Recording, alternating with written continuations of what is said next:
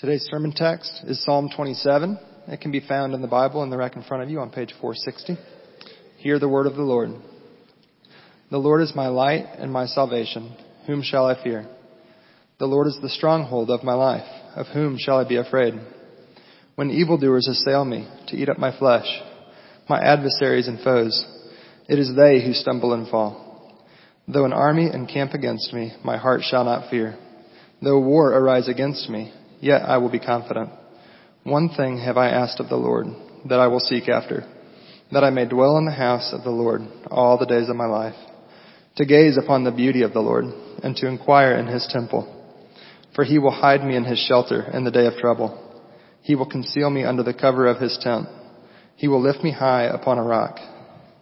And now my head shall be lifted up above my enemies all around me. And I will offer in his tent sacrifices with shouts of joy. I will sing and make melody to the Lord. Hear, O Lord, when I cry aloud. Be gracious to me and answer me. You have said, Seek my face. My heart says to you, Your face, Lord, do I seek. Hide not your face from me. Turn, your, turn not your servant away in anger, O you who have been my help. Cast me not off, forsake me not, O God of my salvation. For my father and my mother have forsaken me, but the Lord will take me in. Teach me your way, O Lord, and lead me on a level path because of my enemies. Give me not up to the will of my adversaries, for false witnesses have risen against me, and they breathe out violence. I believe that I shall look upon the goodness of the Lord in the land of the living. Wait for the Lord, be strong, and let your heart take courage. Wait for the Lord. The grass withers, the flower fades, but the word of our God will stand forever.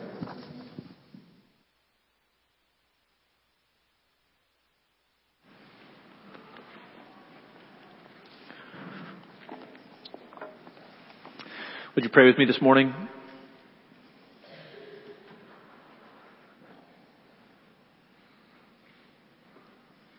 Holy Spirit, help us now to clearly understand your word together. Behind familiar passages, would you show us the riches of your glory, the rich food that you desire for your people to feast upon? Would you raise our thoughts and our affections to those reached by your prophets and apostles and open our eyes that we may behold wondrous things in your word. And now may the words of my mouth and the meditations of all of our hearts be pleasing in your sight. O Lord, our rock and our redeemer. We pray this in the name of Jesus. Amen. My mom likes to tell the story about when she first realized that I was afraid of heights. I was about four years old and we were at a beach condo. Had a balcony on the back and when my sister, who is two years younger than I, we, we both walked out onto the balcony and had very different reactions. So my sister, who is a little less than two, like learning to walk, walks right up to the balcony and grabs the railing and puts her head on the railing so that she can look down as far as possible. And I don't, if maybe, if you're afraid of heights, maybe you can identify with this, but there's something that that does to me that just is totally irrational, and then my response is also irrational, and I think that if I can get like every square inch of my body up against a wall, that maybe if something catastrophic happened, that would, I'd turn Spider-Man-ish, I guess, and just stick there. So I, I plaster myself against the back of the condo wall and start saying, Mama, get her, get her. So it was great irony in college when I served at a summer Christian camp and part of my job, I was told when I got there, would to be, was to be a tree lizard. I was to go 40 feet up in the air and spend the next two to three hours making sure that as campers climbed up one set of high ropes and transferred over to another that they were clipped in safely. And I don't know why they trusted a 20 year old to think that that would be a good idea.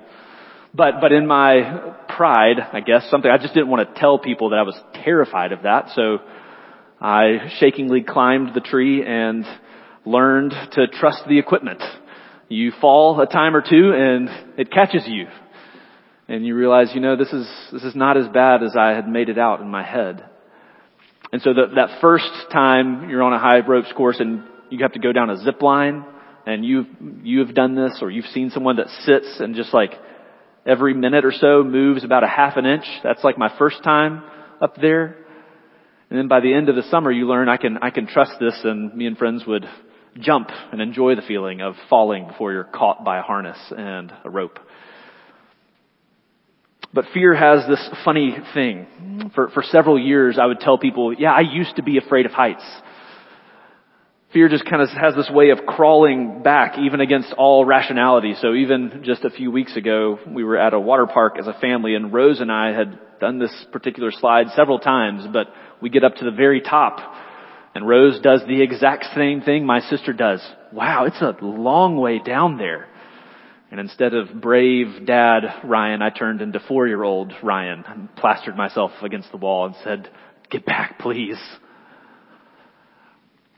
That's just a, a bit of maybe a silly example, but thinking through something even just like the fear of heights, which may be a small thing to you at least, I think it begins to show some of the ways that fear works out in our own lives. Fear is pernicious. It, it comes back and when you think like I've got it defeated, it just comes crawling right back to you. Fear will drive you to find something that makes you think I can be safe. Fear erodes at our trust. All rationality sometimes is just thrown out the door when fear raises its head.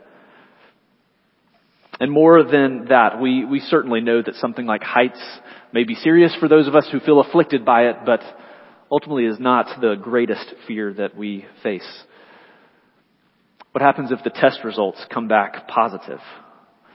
Or, or, how will I provide for my family in this situation? Why does this person constantly work against me? So what about you? Where do you go when fear presses in? Where do you turn? That's what Psalm 27 is here for. It's God's gracious word for us this morning to help us know where to go, when, who to turn to when fear threatens, when fear threatens to overwhelm us. So as we walk through this passage together, we're going to just look at three ways, the three ways that David shows that he and that we should find comfort and hope in the midst of fear. Now this message is for everybody, the Bible's for everybody, but kids and families, I, I chose this passage in part because next week when we start back in core training, we're going to be memorizing verses of the Bible every week. And encourage you, if kids, really encourage you. Work on memorizing these, these things. Store them in your heart because when you turn my age, they'll still be coming out of you just when you need them. God uses His Word in that way. And parents, let me encourage you, memorize it along with the kids. If you don't have kids and you think, I really want to memorize some scripture. Talk to me or talk to Becca. We'd love to tell you, here's what we're memorizing this week as a church. But, but this week, the first verse that you'll start on next week is Psalm 27, 1. So I just want to give you a head start, kids, to go ahead. You know what's coming. You can even look at that and memorize it today. And kids, there, there are a few questions on the top of the note sheet. If you got one of those, you can be thinking about that throughout the sermon. Or parents, you can take that home and use that just in discussion with your kids this afternoon about this sermon text. Now Psalm 27 was written by David. And there's no specific, it doesn't tell us exactly what was going on in David's life when this happened. We don't get exactly where David was, what was happening. But if you look in the text, you'll find some kind of historical context that shows us at least some of the things going on in his life. So look at verses, if you have your, your copy of God's Word open, look in verses 2 through 3, and you'll see this cluster of words. Evildoers, adversaries, foes, an army encamped against him. And then if you flip towards the back of the psalm, you'll see in verses 11 and 12, that same kind of cluster of words come again. Enemies, adversaries, false witnesses rising against him. David here is reflecting upon some legitimate threat, something that is threatening his safety and security. And in those circumstances, when fear presses in, the Holy Spirit gives David and he gives us his word and his wisdom for finding hope and courage. And he begins here by reminding us what the first thing we see David doing and calling us to do is to trust in the Lord in verses 1 through 6. Trust in the Lord. Here in these verses, David is expressing his trust. He's like speaking it out loud. But he's not just saying, here's what I'm doing. He's actually, by speaking it out loud, like talking to himself, cultivating trust, building trust as he's going. And he does it in a few different ways. The first thing you'll see is that he's calling to mind God's character. He's looking at what he knows to be true about God, he's telling himself that again. And apparently this is something where our, our, church just needs to hear some of these things because for the past two weeks and this week, these are kind of standalone sermons.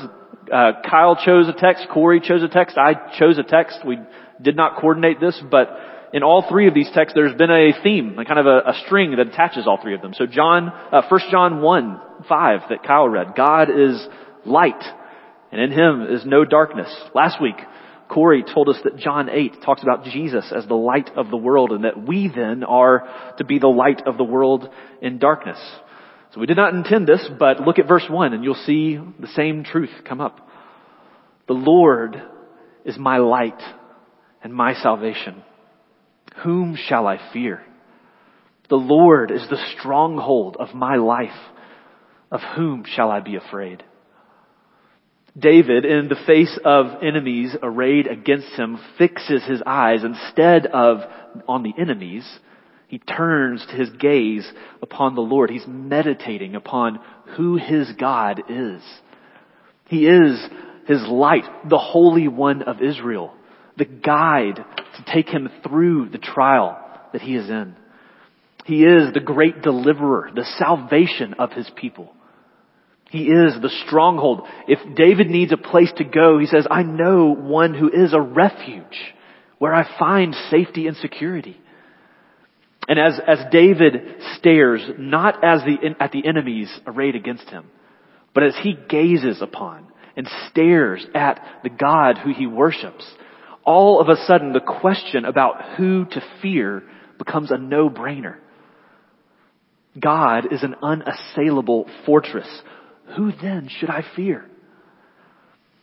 David's doctrine of God, what he knows to be true about God, that is the thing that leads him to trust and confidence in him. And as he calls to mind God's character, he moves on and reminds himself of how this character, the kind of the, the truths he knows, says it's not just true and I kind of know it like I know a systematic theology textbook. I've actually seen this character in play. I've seen God be faithful in this way. That's what he does in verses 2 and 3. He's remembering God's faithfulness. So the, the general truth of verse 1 comes to life. Look at verses 2 and 3. When evildoers assail me to eat up my flesh, my adversaries and foes, it is they who stumble and fall. Though an army encamp against me, my heart shall not fear. Though war arise against me, yet I will be confident. Again, we, we don't know exactly when David wrote this. But David, in just thinking about his own life, can recall the way that God has done this for him. Right? David, young David, standing before the giant Goliath, the Philistine, stands no chance. Everybody around him says it is foolishness. But at the end of the day, there is one who has fallen on the ground, who has fallen on the ground before him, who has stumbled and fallen, as verse 2 says. It's David. It's, it's Goliath who lies beheaded on the battlefield. Verse 3, think about the, the, the conflict with Saul and David. Well, actually, we're going into 1 Samuel next week, so this is a preview of coming attractions and weeks to come. But Saul chasing David with all the host of Israel, encamped around David and a few men this army against him. But on multiple occasions, it's not Saul and the army who gains victory. Saul is actually driven further into madness, into his own destruction, as David is held up and protected by the Lord around him. David has seen God's faithfulness in his own life, and this is what the full, the whole Bible is filled with these stories, friends. If you want to remember God's faithfulness, just flip through your scriptures. Think through the Old Testament, even just the stuff in the first half of your Bible. Time would fail us to tell of the Exodus, of the fall of Jericho, of Gideon and his army, of Hezekiah against the army of Sennacherib. and beyond that, many, many more. Whenever God's people cling to Him, they find protection in the shadow of the Almighty. And as David calls to mind God's faithfulness, as he runs through what God has done, who he is like, his heart is driven to one place. It's driven to worship, to delight himself in worshiping God in his sanctuary. Listen to verses four through six. One thing have I asked of the Lord. That will I seek after.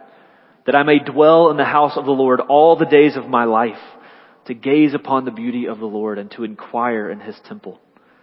For he will hide me in his shelter in the day of trouble. He will conceal me under the cover of his tent. He will lift me high upon a rock. And now my head shall be lifted up above my enemies all around me. And I will offer in his tent sacrifices with shouts of joy. I will sing and make melody to the Lord. David wants to go be in the house of the Lord forever. If this is the God who protects me, if he lives and dwells there, I want to be in his presence. Nowhere else is safe. Nowhere else can I go and find this shield, as we sang about just a few moments ago. There are these times when uh, I catch myself uh, just wanting to be around Laura. It's like my safe place in times, and I've, even this Monday we we had just we were supposed to, I was supposed to stay home with kids. Laura was coming up here to clean closets and I was like, I'm just going to go up there just to be around you. Now it turned out to be a terrible idea because I had to watch a three year old and a five year old and we ended up going home after 15 minutes, but that's just besides the point. I wanted to be where she was. Not because like I wanted to do the same thing, because I just delighted in her. And David says, I, God, I, I want to be where you are. I want to be in your temple, not just because he loves religious ritual, but because he knows that God has promised to dwell there in a particular way. And he wants to gaze upon his beauty and enjoy his presence. And these three elements, recalling God's character, remembering his faithfulness, delighting in his worship, those three things are like different instruments that are brought together in a symphony to help deepen our trust in the Lord. Uh, at the previous church that, that I served at, Laura and I served in a rotation that taught a group of three-year-old kids, and one of my uh, little friends was a guy named Ben. And Ben last year was brand new. He and his family had just moved into Birmingham, and so if your parents or if you've taught a class, you know how those first few drop-offs often go. Ben was a little sad that he was getting dropped off. It was a little little tough for him. And so that first time that we, we kept Ben and he was wondering when mom and dad were coming back, coming back, Laura or I would sit with him on the floor and say, Hey Ben, does, does your mom and dad, do they love you? Yeah, yeah, mom and dad love me. Then buddy, they're, they're not going to put you in a place where you're not safe.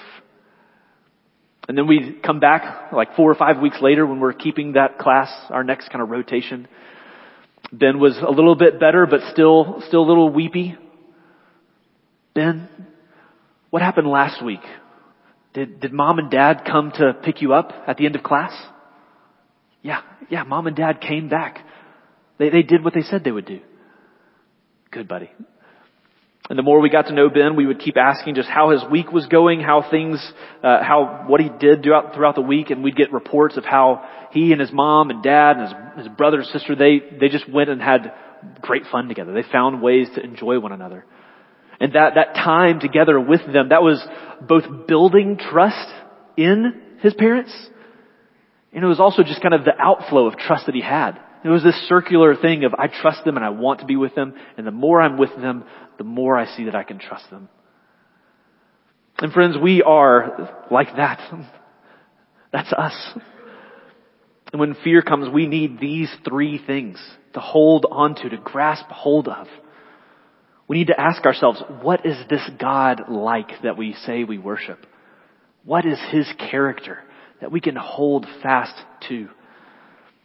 And in that moment, I'll just encourage you, like some vague notions of like, I think God is kind of like this, that's really gonna give way quickly. It's one of the reasons why we want you to memorize Psalm 27.1. Not so that you have vague notions of what you think God may be like, but so that you can know from His own mouth, His own word, who He is. I like how William Plumer here put it. It says, on the, one of the best ways to dispel doubts and fears is to summon to our aid the very strongest doctrines and highest truths of religion. Weak doctrines will not be a match for powerful temptations. Friends, just even growing in our knowledge of who this God is. It's not just so that you have good things to say, so that you think right things. It's so that in your lowest moments, at your rock bottom, you have a firm foundation to stand on and a God that you know can hold you fast. And when, even if that's hard, if it's difficult to call that back to mind, remember His own faithfulness. Remember His actions towards His people. He has never let one of His words or one of His promises fall to the ground, not fulfilled. He has worked all things together for the good of His people. And for some of you, that means that you, you look back and you remember answered prayers. You can look back and say, God provided a spouse, or He provided financially in this place when I didn't know we were going to make it. He restored a broken marriage. And even for some of us, when we have asked for things and God and His sovereignty has said no, and not given us exactly what we want, we can tell you on the testimony of His character and of His own goodness in our own life that He has given us what we have needed. And He has upheld us with His presence. I talk to many of you who He has strengthened through tears. He is faithful. And friends, God wants finally kind of the last piece of this puzzle, the symphony coming together. God wants to strengthen your trust in Him, not just in your own private meditations of God's character and faithfulness. That's good. You should do that. I hope that you spend time in God's Word, that you memorize Scripture, but He desires to strengthen your faith through what's happening right now. What happens here, week in and week out in worship among God's people. What we are doing every week, this is meant to be both kind of the, the end, the culmination of our trust in God, and it's also the engine that drives further trust. It's that circle that I told you about Ben happening. We come in here every week and, and we proclaim again, this week I had new challenges. I had new fears. There are things that came to me that I thought had been dealt with, but that raised their ugly head again. And this week, God has been enough. And He has upheld me. And I'm going to turn and even tell you that in singing, and I hope that we tell, we even speak that in our conversation to one another. That we are just driving one another and finishing up our trust. We are giving praise, singing joyful songs to the Lord as the one who has held us fast. And then we are also driving that trust further. We are the engine that's driving one another to trust more in the Lord. Friends, even, even pastors and elders, we need to be reminded of these truths. We need one another and you to remind us that God is faithful. Saints who have been walking with the Lord for decades sometimes need help lifting their eyes from the pain of their circumstances to the power of the provision of the God who holds them. So the first thing that we're told here to do in our fear is trust. Trust this God. Recall His character. Remember His faithfulness. Rejoice in His presence. Now that, that is, that sounds good and it's easy to talk about. It's easy to encourage that kind of trust, but talk sometimes can be cheap and it's a different thing Many of you can attest to this. It's a different thing to live out trust in the trenches of life, which is why we see the second way that David addresses his fears by seeking the Lord in prayer in verses 7 through 12. Uh, as you heard John read this earlier, uh, or if you read this throughout the week, you may see verse 7, there's, it seems like there's this abrupt turn. Right, David in verses 1 through 6, he's talking about the immense confidence he has in talking about God and then in verse 7, he begins to talk to God and, and we can wonder if his confidence doesn't sound more like just desperation. Listen, listen to verses 7 and 12 to his prayer again. Hear, O Lord, when I cry aloud. Be gracious to me and answer me. You have said, seek my face, and my heart says to you, Your face, Lord, do I seek. Hide not your face from me. Turn not your servant away in anger. O you who have been my help. Cast me not off. Forsake me not, O God of my salvation. For my father and my mother have forsaken me, but the Lord will take me in. Teach me your way, O Lord, and lead me on a level path because of my enemies. Give me not up to the will of my adversaries, for false witnesses have risen against me, and they breathe out violence. Have you ever heard a prayer that's made you kind of uncomfortable? A prayer that makes you think, is this guy still trusting?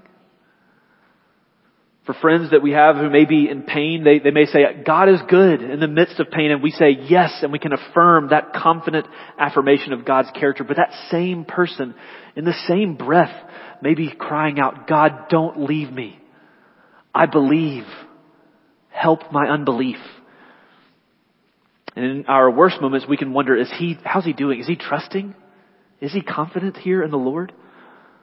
And this is one of the reasons why I love the Bible so much. Friends, God loves us too much to sugarcoat or paint over the painful realities of life.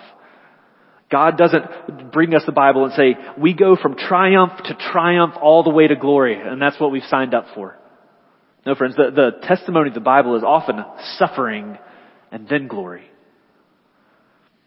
If you walk with the Lord long enough, you will find that you will walk through times of delighted praise and times of disheartened prayer, and it may happen in the same day and even in the same breath. And so here, David's prayer, instead of reading this as he's lost faith, he's, he's, he's doubting. No, David trusts the Lord enough to take everything to him. He knows in the midst of when fear is raising its ugly head, there is one place again to turn. This is not, this is a desperate act of trust, not of doubt. The enemies are back and David turns to the Lord, seeking God's face, which is what you see in verses 7 through 10 as he seeks God's face.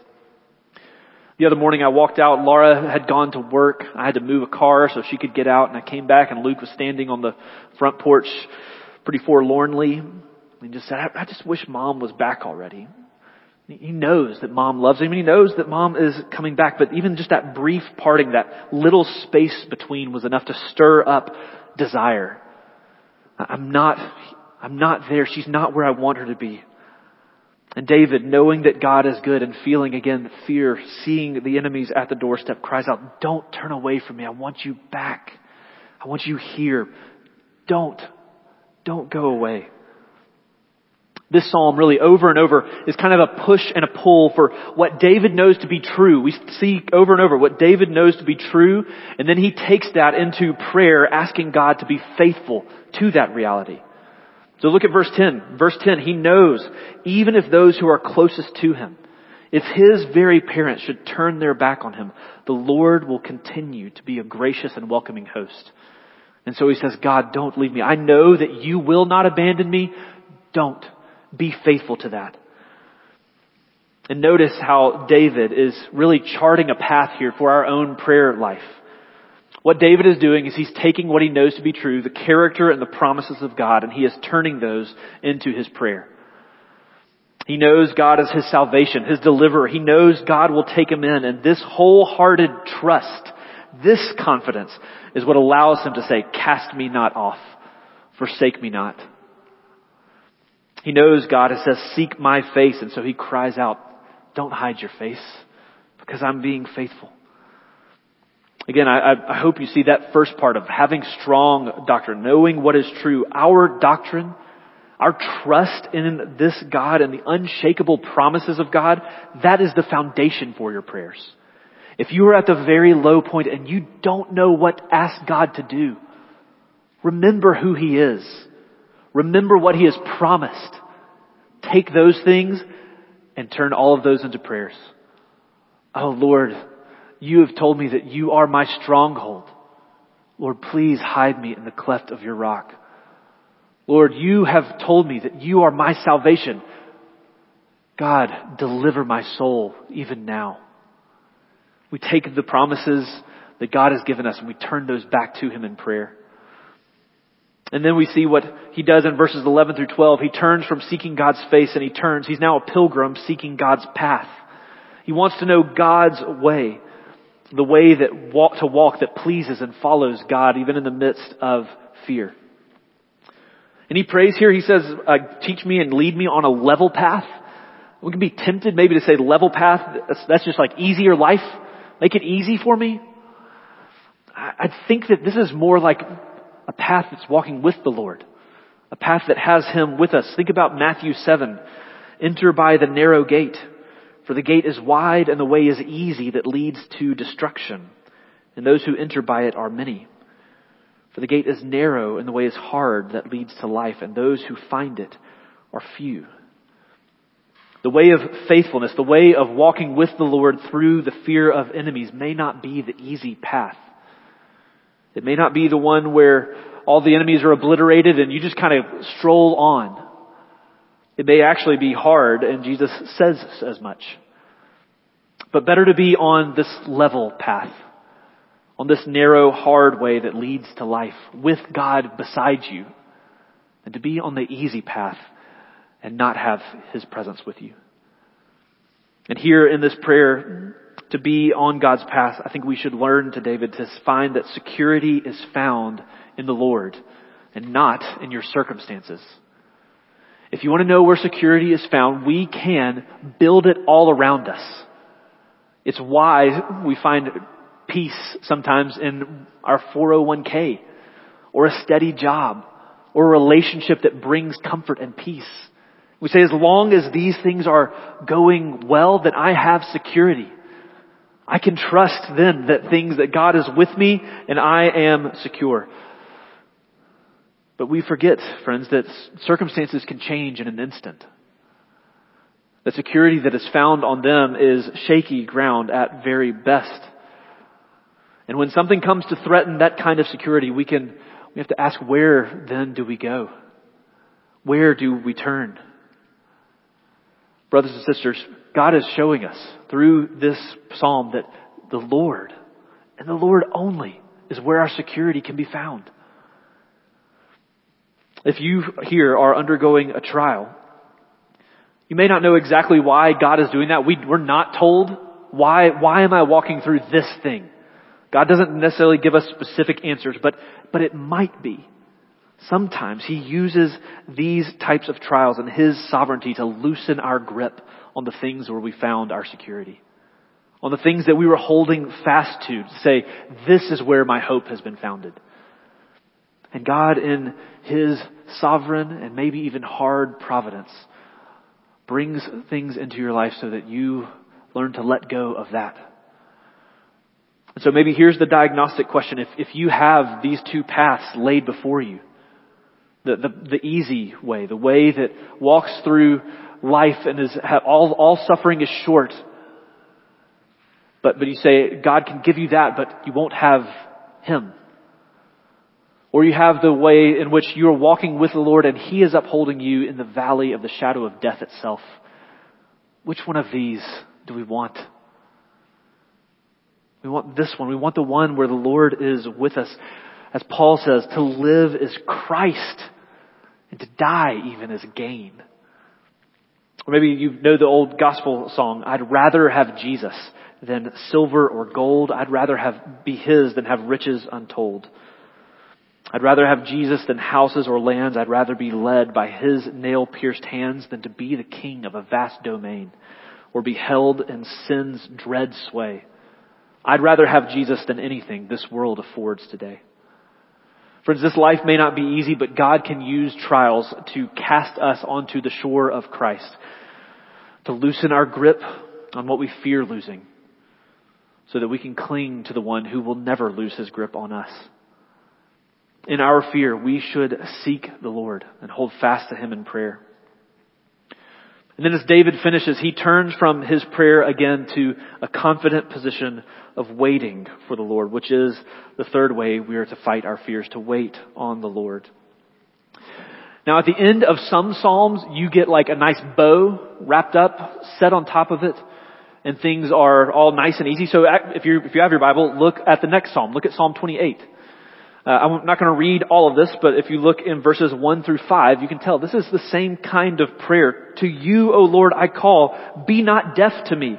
Don't drag me off with the wicked, verse 3. It's a, it's a desperate call for the Lord to intervene. And then look at verse 6 at what we see. Blessed be the Lord, for he has heard the voice of my pleas for mercy. God's heard and he's answered. Now look back at Psalm 27 at the end of our psalm and see where David is standing here. I believe that I shall look upon the goodness of the Lord in the land of the living. Wait for the Lord. Be strong and let your heart take courage. Wait for the Lord. The bow is not wrapped. Mm-hmm. Everything is not finished. The enemies are still there. The answer that David maybe longs for, he, he doesn't have the resolution yet. But even so, even here at the very end, he turns and he speaks to those around him, and I think he's actually probably speaking to himself here. I believe. I believe in the goodness of this God. I will wait for him. Take heart. And I know that some of you are in that kind of place this morning. I know that some of you have pleaded with the Lord not because you doubt He is good, but because you know He is good. And you know that He cares for you and you have begged Him for weeks or months or perhaps even years to give you relief from the anxiety or the fear that you may feel, but the answer that you long for has not yet come. And that thing, that diagnosis or that anxiety, that fear inducing enemy is still there. Friend, brother or sister, take up these words as your own. And when you don't know what to pray, pray these. Not because this is just blind faith. This is not some baseless hope that we just kind of cast something out there and hope it sticks. But because all that we have already read from the beginning of the psalm to the end is true, we can found our hope upon the Lord, our salvation, and the stronghold of our life. And for you, brother and sister, even more than David, we have great reason to trust. To wait in eager expectation to see the goodness of God in the land of the living. David saw, had clear vision. He saw true, uh, he saw true things about God. He knew what God had done for him. He can look back on the mighty acts that God has done in his own life. But we, brothers and sisters, share a higher vantage point than David. We can see actually what David longed to see. So if you have your Bibles, just flip quickly with me to Psalm 110. Psalm 110, verse 1. Psalm 110 verse 1, David again is talking about enemies. And he says there, the Lord, Yahweh, says to my Lord, sit at my right hand until I make your enemies your footstool. The Lord God Almighty, the maker of heaven and earth, he turns and he talks to this, this other person, one that David calls my Lord. And he promises and says, one day, all of the enemies will lie defeated beneath the second Lord's feet. Just like an ottoman for him to prop his feet upon. One day those will be totally defeated. And the question for a thousand years is who is this Lord? Who's this my Lord that has enemies all conquered beneath him? And that's a question that one of David's descendants would actually ask a thousand years after the psalm was written. And in his life, and in his death, and in his resurrection, the one who asked this question, Jesus, actually demonstrates that he is this Lord. That he is the one who stands in full and final victory over every enemy arrayed against God and against his people. And friends, this Jesus is the one who is still with and for his people. And so if you are weak and heavy laden, If you are stricken because of false witnesses rising up against you, you have a friend in Jesus. He has actually walked this road before us. He himself was beset with human frailty, with human enemies, with those coming up against him, and he himself cried out in desperation and desperate trust even when he was forsaken by everyone around him. But more than that, this Jesus saw and still sees the goodness of the Lord in the land of the living. And as the risen King of life, He is our light and our salvation. He brings His salvation to us. He is our stronghold. And brothers and sisters who trust in Him, who cling to Him even in the midst of fear, we can have that same promise that we will see the goodness of the Lord in the land of the limit, in the land of the living. And if that's the promise that we can hold to, then we can take up the same question. Who then shall I fear? Who then shall I fear? I'll close with what I think Paul, uh, he's not quoting this psalm, but he is taking the same ideas, the same truths, and pressing them into us. Listen to how Paul brings us out in Romans chapter 8. What then shall we say to these things? If God is for us, who can be against us? He who did not spare his own son, but gave him up for us all, how will he not also with him graciously give us all things? Who shall bring any charge against God's elect? It is God who justifies. Who is to condemn? Christ Jesus is the one who died, more than that, who was raised, who is at the right hand of God, who indeed is interceding for us. Who shall separate us from the love of God, uh, love of Christ? Shall tribulation or distress or persecution or famine or nakedness or danger or sword, as it is written, for your sake we are being killed all the day long. We are regarded as sheep to be slaughtered. But no, in all these things we are more than conquerors through him who loved us. For I am sure that neither death nor life, nor angels nor rulers, nor things present nor things to come, nor powers, nor height nor depth, nor anything else in all creation will be able to separate us from the love of God in Christ Jesus, our Lord. Praise God, friends. Cast your anchor upon Christ. Trust in Him. Whom then shall we fear? Let's pray. Lord, we thank you that you are our light and our, our salvation, the stronghold in whom we find refuge for our souls. And we ask, Lord, that you would help us to trust in you. We pray this all in the name of our living Savior, Jesus Christ. Amen.